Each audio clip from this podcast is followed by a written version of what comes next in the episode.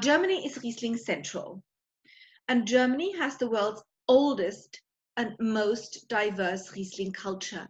And we can say, looking at Germany historically, that German wine culture as we know it today, even the German wine law as we still know it today, defined itself via Riesling.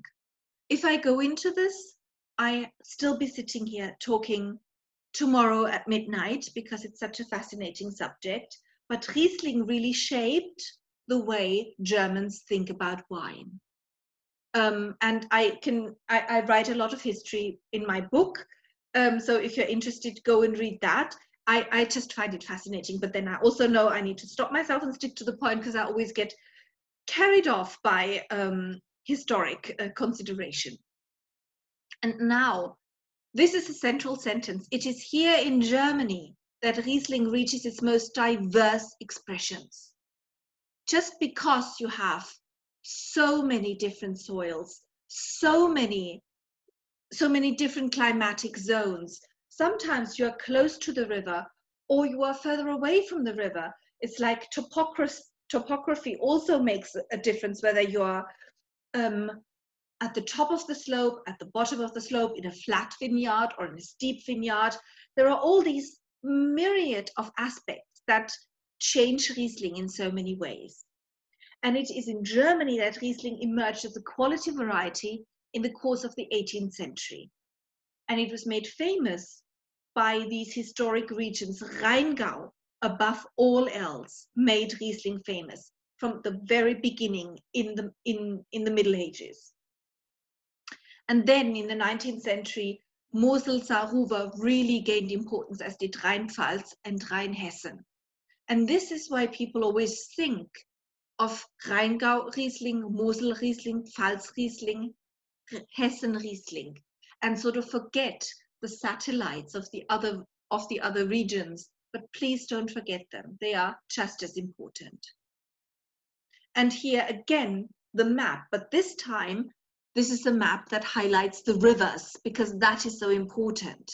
So we have the Elbe and we have Saale and Unstrut. And then we have, of course, the chief wine river in Germany to which all else is a tributary, and that is the River Rhine. And it comes out of Lake Constance on the border with Switzerland, and it flows for a little bit, it flows west, and then it turns a corner and this is where it starts becoming the wine river. And even here where it still flows from east to west this is where you are on the swiss border and there is a vineyard which is called the weiler schlipf in weil am rhein. I just love saying that. Schlipf. Try try saying that after a glass or two of riesling.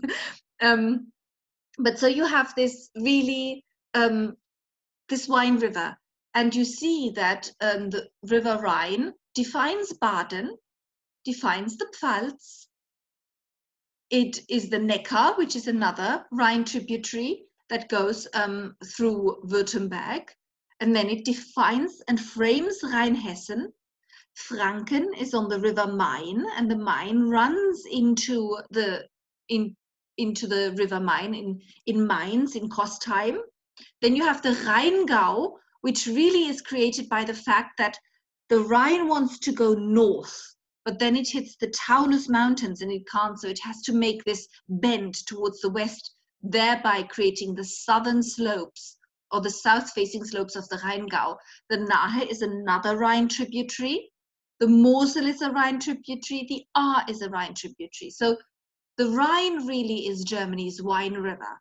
And rivers are so important for German viticulture because they create the slopes and the microclimates that allow grapes to ripen.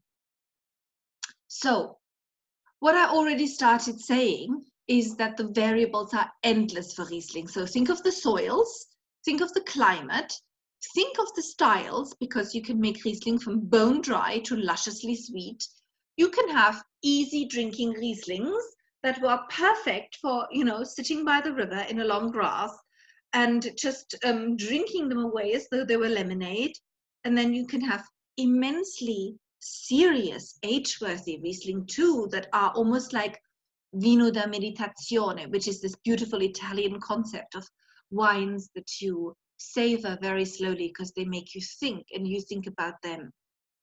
And then we have in Germany an almost clean cut clinical style of Riesling from stainless steel with cultured yeast. It's a squeaky clean, super slender, and sort of like, yes, almost clinical in its cleanliness. And then you have the opposite. We have very funky Riesling with sort of really a nose of spontaneous ferment with lots of reduction. And so Riesling is, is kind of in every aspect you look at it, um, it can do anything. And this makes it so hard to think about it because it is so many things. And of course, a few years ago, people even started putting Riesling in new oak. It can even take that. And I must say, I actually quite like that um, because it just gives another spin on Riesling. And if you love Riesling, well, the world is your oyster. There's something for anyone. And now, if you think of all of these aspects here, again, all I can say is that what is German Riesling? It is so many things. It is so many things. And to say, for somebody to say, like, I don't like German Riesling, is basically, you can say you don't like Riesling, which I understand because not, thankfully, we all like different things. But to say I don't like German Riesling is qualifying it in a way that doesn't make sense because what is German Riesling, okay? So now, I talked a lot about latitudes and I talked about the fact that Riesling is a late ripening grape variety. And we know that, for instance, 2018 was a super, super hot year and even Riesling was harvested in August, but that is an anomaly because usually Riesling ripens later.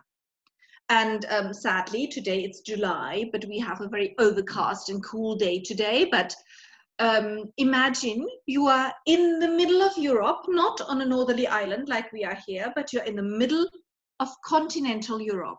So you have continental climate and you have fairly hot summers.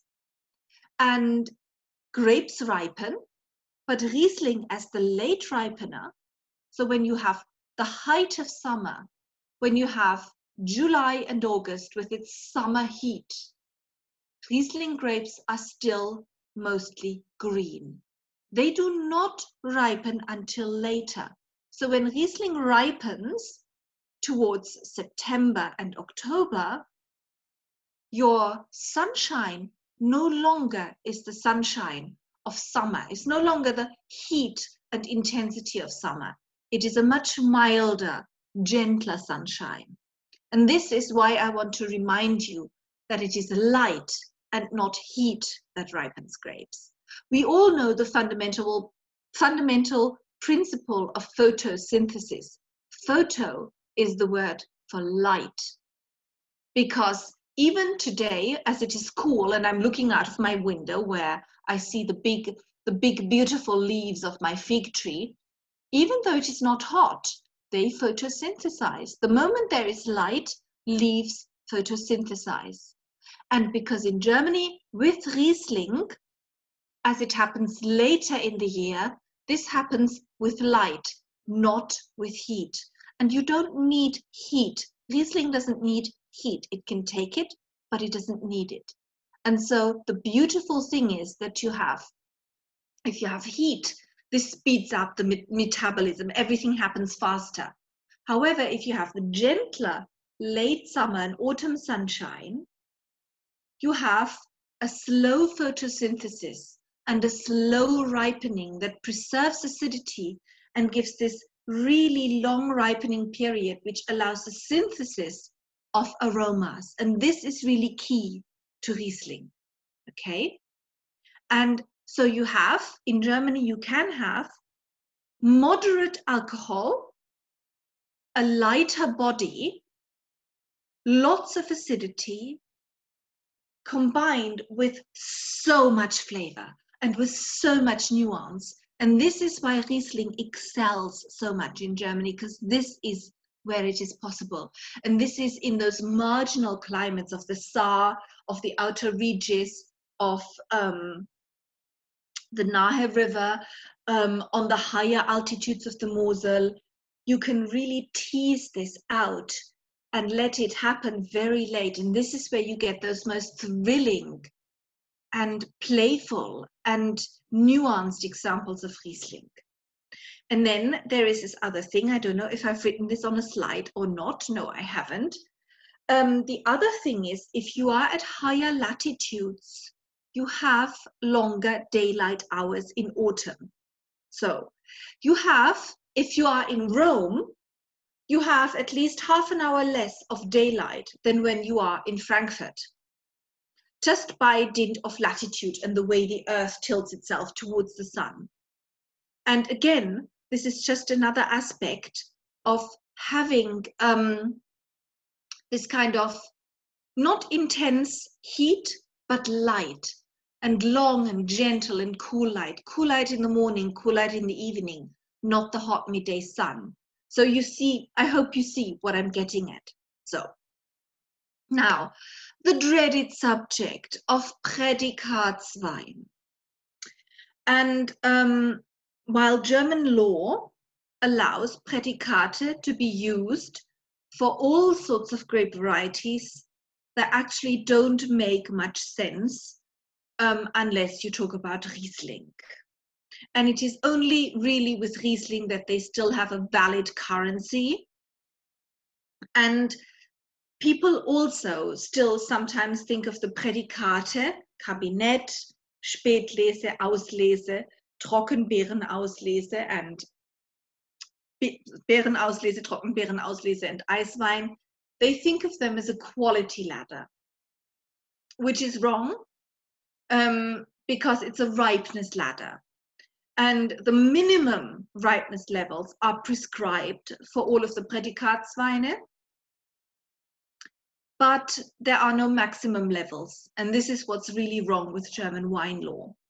So, um, if, for instance, a winery has got a great reputation for Kabinett wines, but you have a year like 2018 where actually um, all of your grapes are far riper than for Kabinett level, you might actually be bottling Spätlese and labeling it Kabinett, and that's legal. And this is why this is so confusing. And this is why I was so annoyed when I had to pass blind tasting exams where people willingly put Kabinett in front of you and, and expect you to recognize it when in fact it might be from a riper year. And you taste Auslese and you're not mistaken. So um, this is just one hell of a confusing system that stems from a time when um, when Germany was still a lot, lot colder. This is pre-climate change Germany, when it was hard to ripen grapes. And when these minima, these minimum levels of ripeness actually meant something, today they mean nothing anymore. So we need a new kind of yardstick for the Prädikate, and there is a yardstick. We'll get to this. So here you have a beautiful scale of the German wine law. And this is, I will not go too far into this, but you see the minimum levels here are just ridiculously low. And um, you have Deutscher Wein and you have Landwein, which basically isn't really exported at all. And then we have the greatest category of wine that is made statistically is Qualitätswein. And then you have the Prädikatswein. And now people think Prädikatswein is better than Qualitätswein, when in fact, the law does not allow you to distinguish really between the quality. And this is what makes German wine law such a dog. German wine law is confusing and to a degree idiotic because this is what it's based on. And this is also why, you know, you could, it's happened to me that I've gone into a co-op in Baden and looked at their Pinot Noirs, and they have a Pinot Noir Kabinett, which doesn't bloody make sense, at least not in the 20th century anymore. It might have made sense in the 1980s, but those days are gone. And yet we're still settled with these law, with this law. So the only difference between Qualitätswein and Prädikatswein is that you can chaptalize Qualitätswein, meaning you can enrich the must with sugar, where you, whereas you cannot do that to Prädikatswein.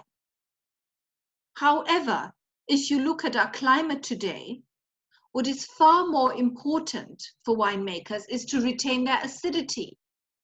So chaptalization today in Germany is not really necessary anymore. It might have been in cooler years like 2008 or 2010, but even then, people who understood what they were doing weren't really chaptalizing. And so, also, this is just, this is the German statute, the law, but you all know the wines from the VDP, from the Verband Deutscher Prädikatsweingüter. And you know that their top level wines are große Gewächse. Yeah, GG, großes Gewächs all of the große Gewächse are labeled as Qualitätswein. So because the law being so idiotic and so such a hangover that has never been such a hangover from a very different climate, and I mean climate as in weather, um, and we still have this law, it somehow does not make sense anymore. And some Qualitätsweine are far are of far far better quality than some Prädikatsweine. So the German law here does not help you in determining quality. It helps you in determining style. But this is as much as I will say because this is a can of worms, okay? And if anybody wants to know about German wine law, we'd have to do a separate session on this. So, um, this is the best photograph anybody has ever taken of Riesling. My friend Ralf Kaiser took this on one and the same day, on an October day, in a vineyard of, um, God, Clemens Busch in the Mosel. Uh, I just was looking for the name. So, and with all of these grapes, all harvested and picked on the same day, you can make different styles of Riesling. So with your greenish grape here, you would make a Kabinett wine. With this fully yellow ripe grape, with these two here, you would make an Auslese. Here you would make a Spätlese. And here you would make a Beerenauslese and finally, a Trockenbeerenauslese. And the funny thing is that depending on where your vineyard is, and this is a Mosel vineyard, and the way the grapes are trained on a single stake rather than in a trellis where you have a fruiting zone where you can achieve far more uniform ripeness. But if you have a traditional single stake vine in the Mosel which may be ungrafted, which may be a really old kind of selection of Riesling, you can get all of this on the same day. And this is how the idea of these predicate actually came about. Not because your entire vineyard just reached this ripeness or your entire vineyard reached that ripeness. No, because you could harvest selectively. You could go into the vineyard and harvest all of these grapes or all of these grapes. And sometimes there were years when you would never reach this later stage. And today, unless you go and harvest very early, you may not reach the first stages of, you know, like or your when you have this stage of ripeness, there there still might be too little sugar or or too much acid. But sometimes Riesling is just it's not like Pinot Noir where you get a uniform ripeness or Cabernet Sauvignon where you have all of your grapes in the fruiting zone and you do everything so that they have a uniform ripeness. With Riesling, that's why you have this idea of selective harvesting for different ripeness levels. Sometimes an earlier harvest pass, sometimes a mid pass, sometimes a later pass, sometimes on the same day. And this is what you need to understand about Riesling that this is what is possible. And this is what determines style far more than must weight. Because here what you the first greenish grape that makes a Kabinett style today already has accumulated more sugar than say an Auslese or late harvest grape would have reached in the year 1985. So while you still have these minimum minimum levels of Oechsle, which is the weight of the, the amount of sugar in the juice as it's harvested, um, so these have all shifted and yet you still have these styles and you of course you realize that this greenish grape makes a very different style of wine from this golden grape or from this super ripe grape here that has already gone brown. I mean this is the best picture ever and so illustrative. It's a, this picture really explains why riesling is riesling and why you all have all of these different versions of it